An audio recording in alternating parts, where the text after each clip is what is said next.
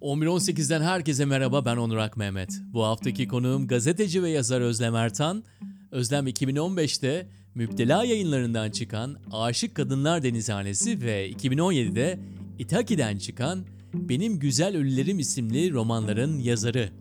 Özlem fantastik kurgu alanında yazsa da romanlarında tarihten ve efsanelerden faydalanıyor ama kahramanlarını nedense hep öteki olanlardan seçiyor. Özlem'le sohbetimizde işte bu konu ön plana çıktı.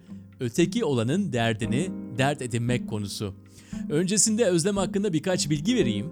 iki bin beş senesinde Ege Üniversitesi Edebiyat Fakültesi Protohistorya ve Ön Asya Arkeolojisi bölümünü bitiriyor ve sonrasında İstanbul'a yerleşiyor. iki bin yedide Ağustos'ta gazetecilik yapmaya başlıyor.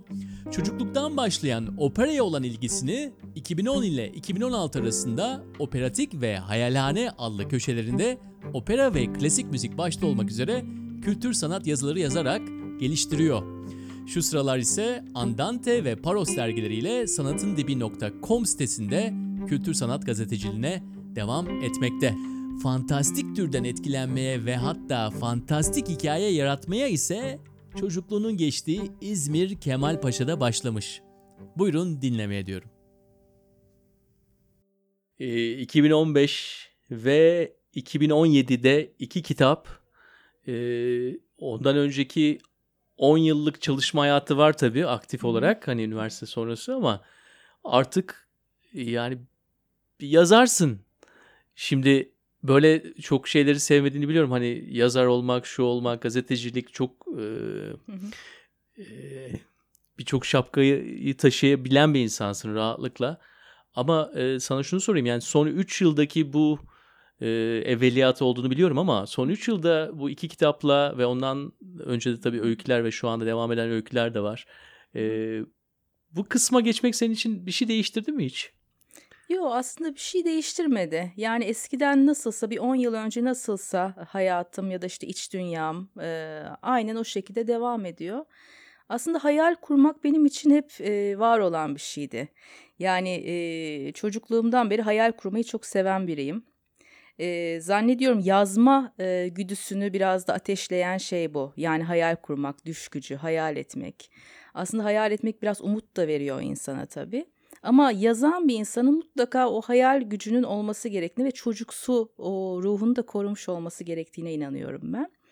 Ee, ilk romanım iki bin on beşte çıktı e, söylediğin gibi. Ama öncesinde de tabii ki yazıyordum ve bol bol hayal kuruyordum aslında. Ee, böyle bir çok klasik olacak belki ama hani ilkokul sonlarından itibaren yazıyordum aslında. Ve birçok Türk insanı gibi şiirle başladı yazma serüvenim.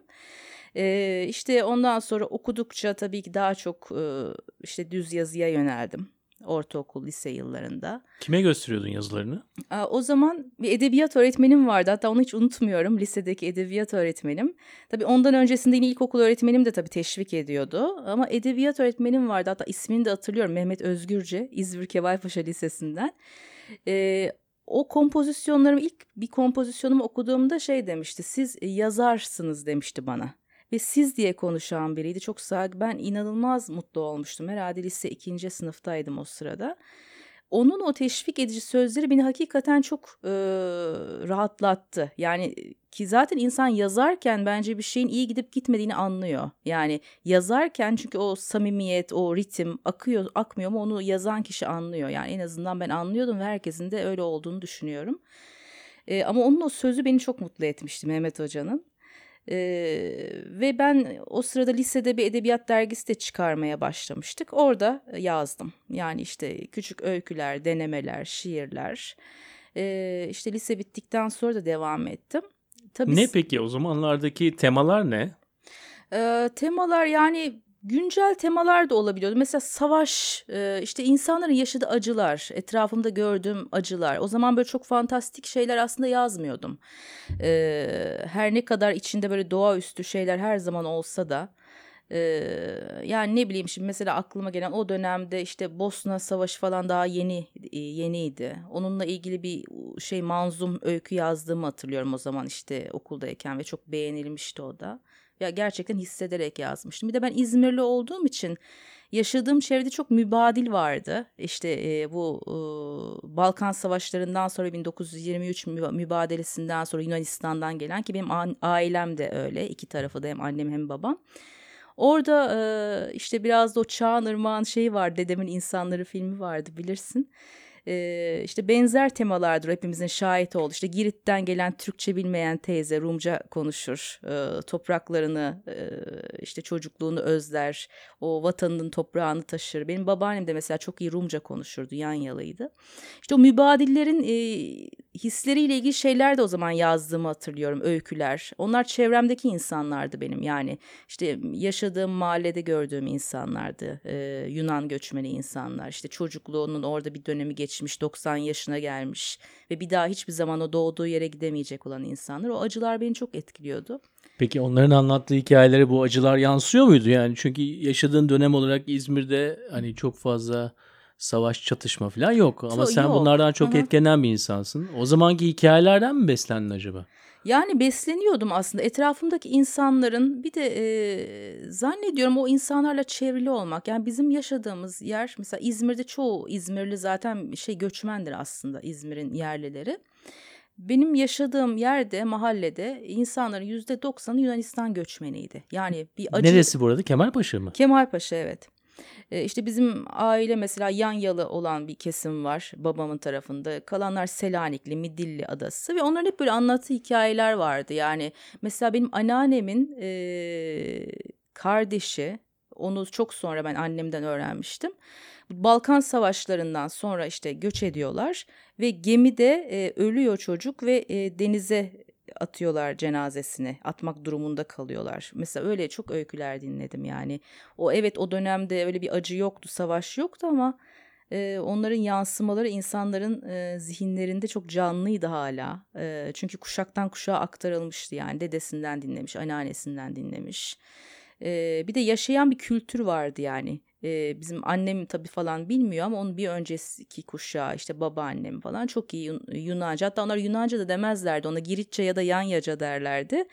E, işte Giritçe konuşan teyzeler vardı. Orada hala bir devam eden bir şey, kültür vardı. İşte soruyorduk yani, bu teyzeler nece konuşuyor, nereden gelmişler falan. Çocukluğumuzdan itibaren böyle e, en azından beni çok etkileyen şeylerdi. Biraz da böyle e, acılara karşı duyarlı biriyim ben. O herhalde o, bilmiyorum, o hassasiyetim vardı çocukluğumdan beri. Herhalde bir şey çok etkiledi beni. Yani şu an tam olarak ne olduğunu şey yapamadım, tespit edemediğim.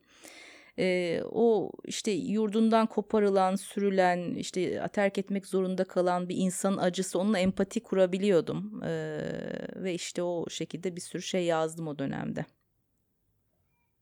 Peki biraz sana hani biraz mer- meraktan soruyorum bunları. Nasıl da orada büyümek? Yani biraz sayfiye yeri gibi Kemalpaşa. Biraz hani hmm. İzmir'in e, sakin ilçelerinden bir tanesi. Evet. E, orada bir Ege'nin küçük bir ilçesinde öyle yaşıyor olmak, hani bayağı uzun süre, on sekiz yaşına, yani Ankara'da doğdun ama sonra tabii, İzmir'e çok tabii. küçükken herhalde gittiniz.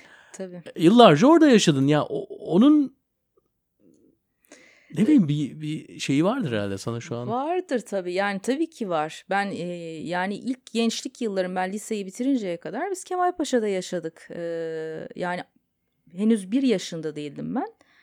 E, Ankara'da doğdum ama e, Ankara'da hiç yaşamadım. Yani altı aylık, yedi aylıkken falan Kemalpaşa'ya geldik. Tabii ki o ilk hayata gözümü açtığım e, dönemlerde hep Kemalpaşa'daydım. Aslında güzel bir yerdi, özellikle benim çocukluğumda. Çok yeşillikli bir yerdi. Böyle Kemalpaşa deyince ilk aklıma gelen şey benim dere. Ee, ve benim çocukluğumda o dere çok güzeldi. Sonradan o bayağı bir kurudu. Yani şu an muhtemelen daha kötü durumda olabilir. Çok uzun zamandır gidemiyorum ama. Mesela dedemle biz, dedem beni hep gezmeye çıkarırdı çocukken. O şeyi hatırlıyorum. Onun eski arkadaşları vardı. Böyle Kemalpaşa'nın daha e, diğer ucu. Ee, Karabel tarafına doğru mu? Orada böyle müstakil evler, zaten evler hep genelde müstakildi o zaman. Ben de bahçeli bir evde büyüdüm. Ve o zaman tabii kıymetini bilememişim. O bahçeli evde büyümek çok büyük bir nimetmiş. Yani çok böyle e, güzel bir çocukluk geçirdim aslında. Ee, bir de şeyi de hatırlıyorum tabii.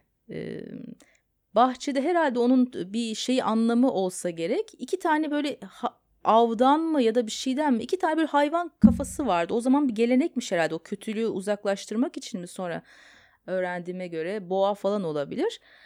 Ee, işte onları ben sormuştum bunlar ne diye. E tabii çocuk olduğum için çok da bir şey anlatmadılar. Ben o kafa taslarıyla ilgili, hayvan şeyleriyle ilgili hikayeler anlatırdım mesela o zaman. Böyle e, tuhaf hikayeler, korku hikayeleri, işte onlar böyle insanları gelirmiş, korkuturmuş falan filan diye.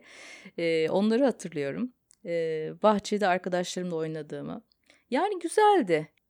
Yıllar sonra seni fantastik edebiyata çeken de e, hep yani başka dünyalar yaratırken hiçbir zamanda bu dünyayı tamamen bırakıp gitmiyorsun. Yani evet. Aldığın referanslar da hep buradan. Evet. Ee, üniversite eğitimin de biraz yardımcı olmuş. Tabii mitolojiden de çok yararlanıyorsun. Üniversitede... Arkeoloji okudum üniversitede. Ve tarih öncesi. Evet. Evet. Ee, fantastiğin bu şu anki durumumuzu veya kültürümüzü, yaşadığımız yeri, yaşadığımız zamanı fantastikle bir yere götürmenin... E, ne tür avantajlar oluyor senin için anlatımın hmm. açısından? Ya ne tür avantajları oluyor? Ben aslında çok öyle bakmıyorum. Hani böyle anlatmanın bir avantajı var mı? Çok gerçekçi anlatmaktan gibi. Ee, ben zannediyorum biraz içinde bulunduğumuz gerçekliğe farklı bir gözle bakmayı seviyorum. Ee, ve dediğin doğru ya, benim iki romanımda aslında yaşadığımız, evet, fantastik kurgu, doğaüstü ikisi de, ama yaşadığımız dünyadan kopuk romanlar değil. Aslında hiçbir fantastik ben çok e, gerçeklikten, tabii ki yani farklı bir diyarda geçiyor bir kısmı, ama e, insana dair o duygulardan, çelişkilerden kopuk olduğunu zaten düşünmüyorum. Hani iyi bir eser, türü ne olursa olsun, zaten insana dair bir şeyler anlatır ve insanın yaşadıklarına dair bir şey. Ama yani bir derdin olduğu anlaşılıyor yani. Hı-hı. Bir bir bakışın var. Onu burada bize söyleyebilir misin? Hani kitapta olduğu şekilde söylenemez ama Hı-hı. bir bakış var. Yani kadının rolünden tut da Hı-hı. kültürde böyle e, işte ben uzun tatile çıkarılmış insanlar derim hep böyle hani. E, böyle bir kenara atılıp ondan sonra hayatlarının sahil kasabalarında veya kodeslerde geçirmek zorunda olan binlerce insanın olduğu bir yer esas da burası. Biraz o taraflara çekiliyorsun gibi geliyor bana. Yani kitaplarında da o var. Diğer yazılarından da hı hı. biraz anlayabiliyorum. Bir, bir derdin var. Evet ee... var. Çok derdim var. ee, mesela ilk kitabımdan biraz bahsedeyim. Bu biraz dertlerimle de ilgili aslında. Aşık Kadınlar Denizhanesi bir kadın kitabıydı. Yani fantastikten de önce bir kadın kitabı aslında. Ee, bir kadın var, yirmili yaşlarının başında. Utangaç bir kadın, sevdiğine e, aşkını bir türlü e, itiraf edemiyor. E, ve bunu İstanbul Boğazı'nda martılara anlatıyor. Sonra da e, masal bu ya, benim masalım. Orada bir e, kötü bir tanrı var İstanbul Boğazı'nda. Aslında insanların bilmediği ya da normal insan gözüyle görülemeyen bir alem var. Ve o tanrı acımasız bir tanrı. Tam bir acımasız bir erkek e, figürü olarak düşünebileceğim bir tanrı. Ve o tanrının kafasını kızdırıyor kadın. E, ve onu martıya çeviriyor. Ondan sonra da martıya dönüşen kadın e, insanken haberdar olmadığı bir alem görüyor İstanbul Boğazı'nda. Bunu hiçbir insanın görmediği Aşık Kadınlar Denizhanesi diye. Ve buradaki kadınlar e, bu diktatör tanrının e, baskılarıyla karşı karşıyalar. Kadının orada yaşadıkları. Şimdi baktığında evet, bunda günümüzün çok izleri var, benim dertlerim var. Kadın cinayetleri, kadına baskı, ee, işte dünyamızda birçok yerde gördüğümüz baskıcı yönetim anlayışları. Ee, bunların hepsinin izleri var o romanda. Hatta e, doksanlı yıllardaki o e, bazı kötü olaylar, cinayetler, onların da izleri var. Ama ben bunları alıp illaki buraya yerleştireyim diye yerleştirmedim aslında. Aa, bu fantastik romanda bunlar bunlar da olsun.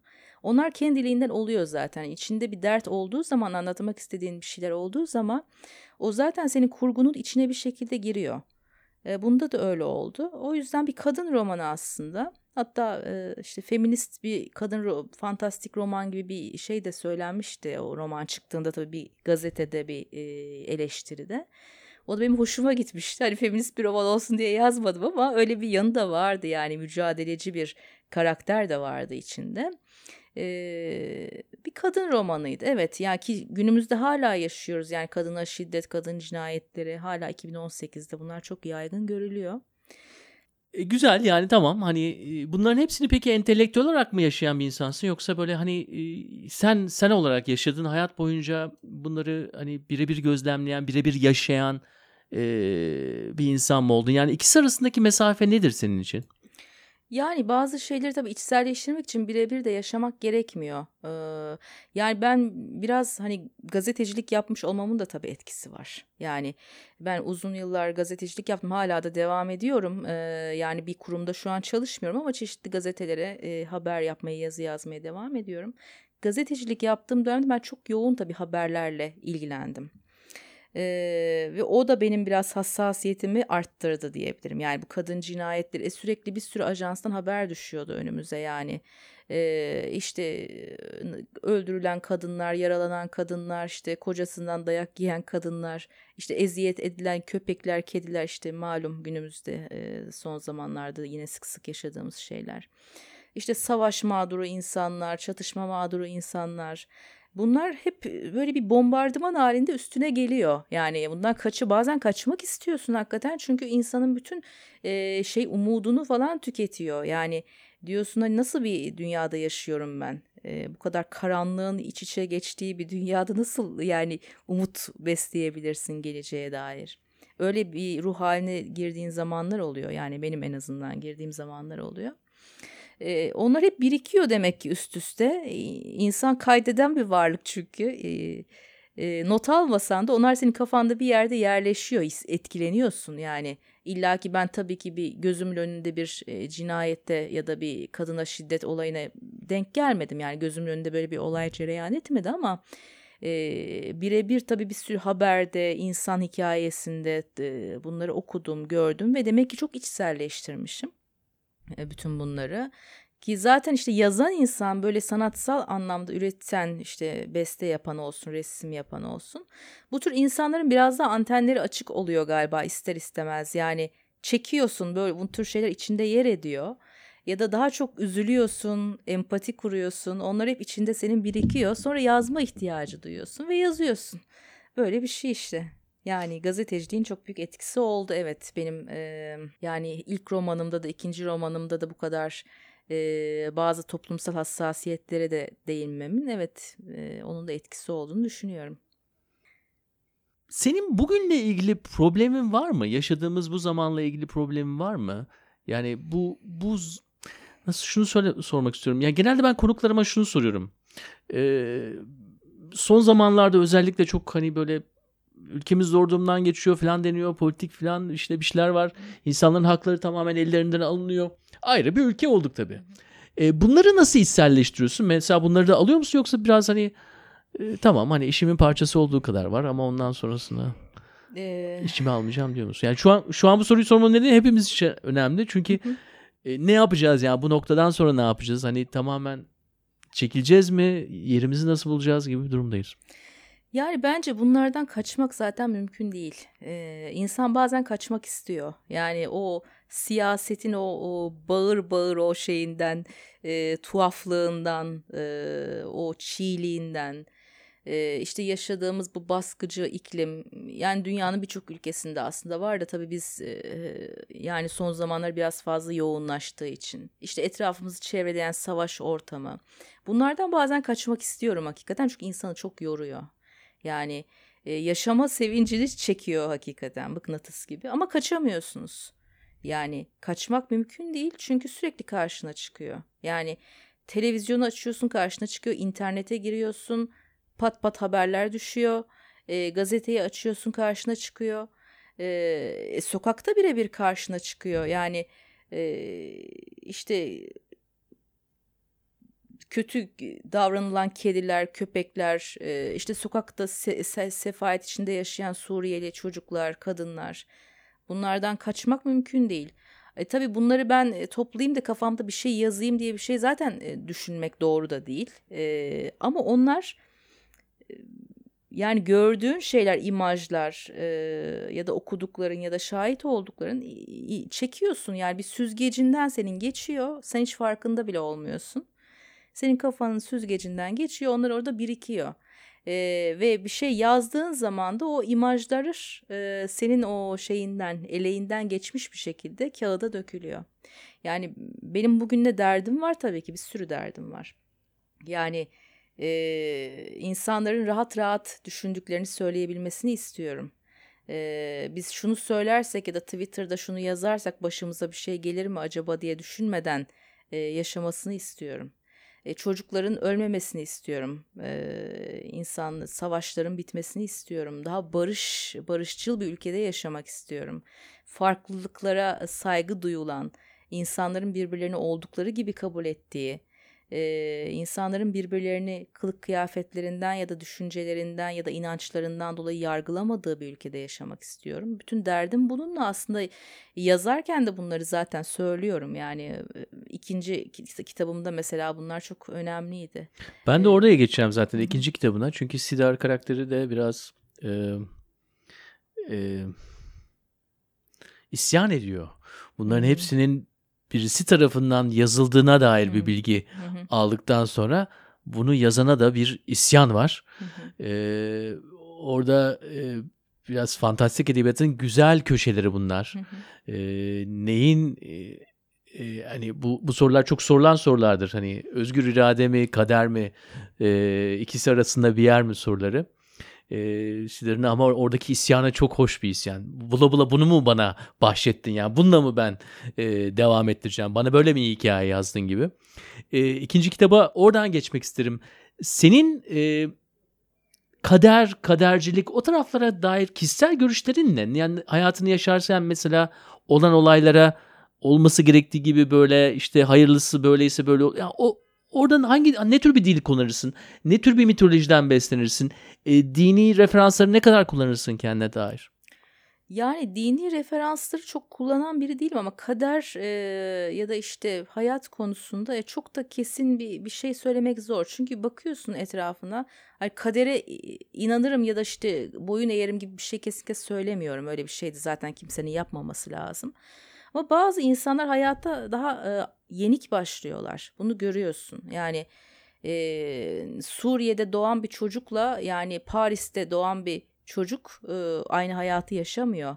Ve onlar onu seçmiyorlar. Hani burada bir şey var. Senin e, engel olamayacağın e, ya da senin seçemeyeceğin, değiştiremeyeceğin bir şey var. Buna artık e, ne demek lazım onu bilmiyorum. E, ama herkes farklı bir hayatın içinde farklı koşullarla doğuyor ve o doğduğu içinde doğduğu koşullar onun bütün geleceğini etkiliyor, biçimlendiriyor. Tabii ki bununla mücadele edip kaderini e, değiştiren, o kısır döngünün içinden çıkmayı başaran insanlar var ve başarmak için de uğraşmak lazım zaten. Ama e, bir yenik başlama durumu var bazı insanlarda. E, Sidar'ın durumu da biraz öyle aslında. E, orada belki biraz felsefi diyebileceğim bir sorgulama da var. Yani e, Sidar e, savaşın içinde doğmuş bir çocuk. E, bir dağ köyünde yaşamış. E, büyük kent görmemiş e, bir çocuk. E, ve etrafında hep ölüm var. Yani öldürülen insanlar var, e, acı çeken insanlar var. Ve bu bir gün bir roman kahramanı olduğunu öğrendiğinde e, o yazarını bulmaya gidiyor. Ya diyor, niye bana bunu yazdın?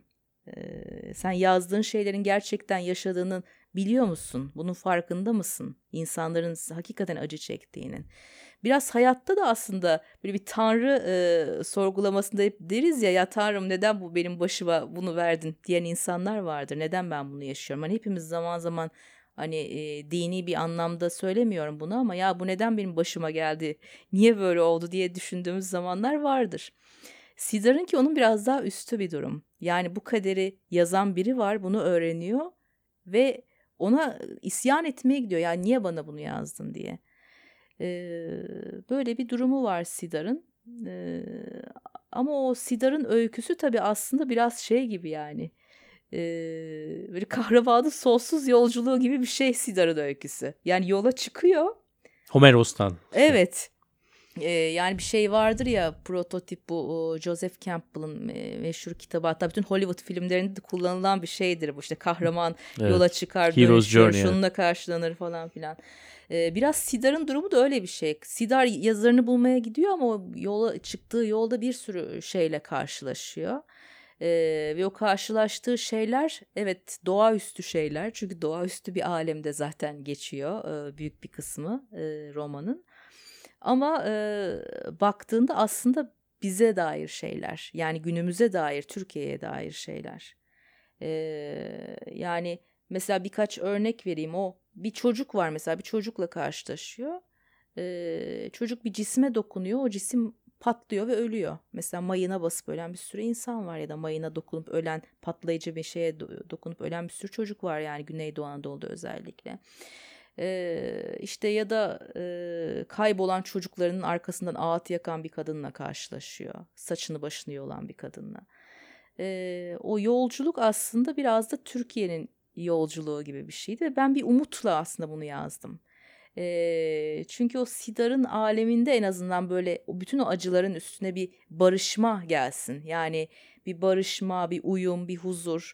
Onun isteğiyle yazdım o kitabı. E, yani, çok fazla barış istemem ama yani tehlikeli olabilir. Evet, işte tehlikeli sulara biraz yelken açtık galiba onunla, ama barış istemek tehlikeli bir şeyse ona da razıyım yani. O çünkü barış e, hakikaten hepimizin en çok ihtiyacı olan şey. Barış olmadan hakikaten hiçbir şey e, yolunda gitmeyecek gibi görünüyor.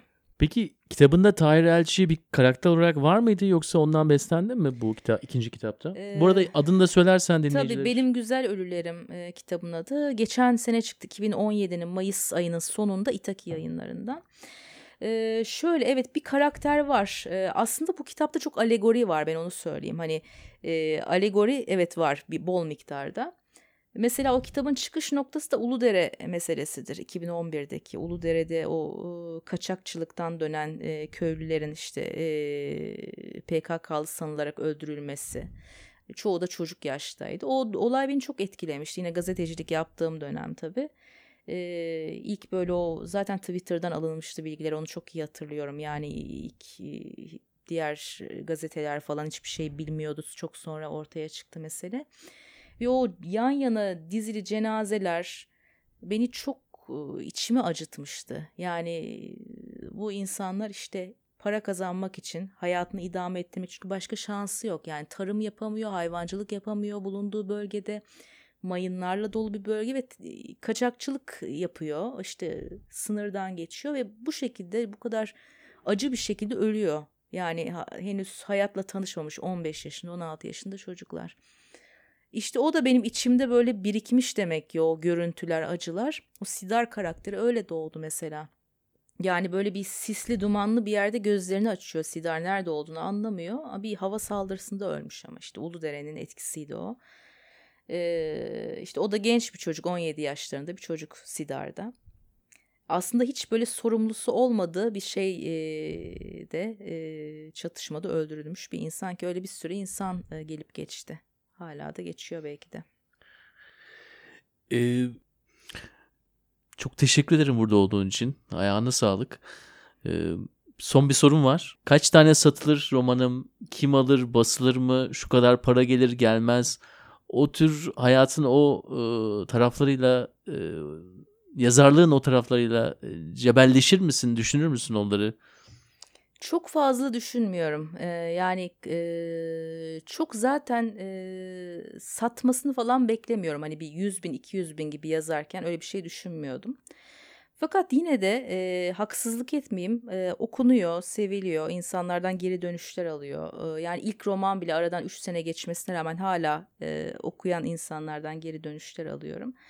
E, ben şuna inanıyorum. Eğer yazdığın şey samimi ise, samimiyetle yazdıysan, bunu çok satsın diye ya da işte günün ruhu, aa bu dönemde Osmanlı çok popüler, ben de bir Osmanlı yazayım da tutsun diye yazmadıysan, eğer samimiyetle yazdıysan o şey e, illaki bir gün değerini bulacaktır. Çünkü samimiyet hissediliyor e, yazılan. Hani bu her Osmanlı yazan da bunu e, satıyor diye yazıyor demiyorum tabii ki. E, yani ben de anlatmak isteyebilirdim bir Osmanlı öyküsü içimde çok varsa. Ama samimiyet hissedilen bir şey. Eğer yazdıklarında samimiysen, e, bir hayata bakışın varsa, o yazdığın şey er ya da geç, şimdi olur, sonra olur, ama onun değeri yerin illaki bilinecektir diye düşünüyorum. Kendi yazdıklarım için de öyle düşünüyorum. Yani e, tabii ki ben iyi yazdım, kötü yazdım gibi bir şey e, hiç kimse söylememeli kendini. Onun takdiri okurlara aittir. Ama ben e, anlatmak istediğim hikayeler var. Onları anlatıyorum. Anlatmak istediğim için anlatıyorum. E, samimiyetle anlatıyorum. O yüzden e, onu algılayan insanların e, dönüşleri bana yetiyor. Bu podcast'e konuk olduğun için çok teşekkürler. Samimiyetinle burada olduğun için. Ben çok teşekkür ederim davet ettiğin için. Özlem, kurduğu dünyalarda hep farklı olandan ya da egemen kültürün bir kenara ittiklerinden yana seçimler yapıyor ama gerçek hayatta çoğu insan kahramanlarını güçlü istiyor, heybetli istiyor veya öyle görünenler arasından belirliyor. Ve genelde hep benzer bir hikayeyi ve o hikayenin büyük kahramanını arıyor. Seçtiği kahramanın ihtişamlı yaşamı üzerinden haz alabiliyor mesela. Ama ne olursa olsun ve nasıl görünürse görünsün iyi bir hikayesi olan ve bunu başkalarına ikna edebilenler oyunu kazanıyor. Hikaye anlatamayan veya artık süresi dolmuş aynı hikayeyi anlatıp duranlar, yenisini üretip çekici kılamayanlar ise kaybetmeye mahkumlar. Alternatif öyküler yaratan Özlem'e çok teşekkürler. Tek büyük bir kahraman yerine farklı farklı birçok kahraman istiyoruz biz. Öyküler de bir araya gelince bir büyük hikaye inşa edilecek bir gün. Önümüzdeki Perşembe yeni bir insan ve yeni bir hikayeyle yeni bir podcast içerisinde anlatmayı ve dinlemeyi bilenlerin kabilesinde yeniden bir aradayız. Konu ve konuk önerileriniz için bize her zaman olduğu gibi bilgi at on bir on sekiz nokta com adresinden yazıyorsunuz. Haftaya görüşmek üzere.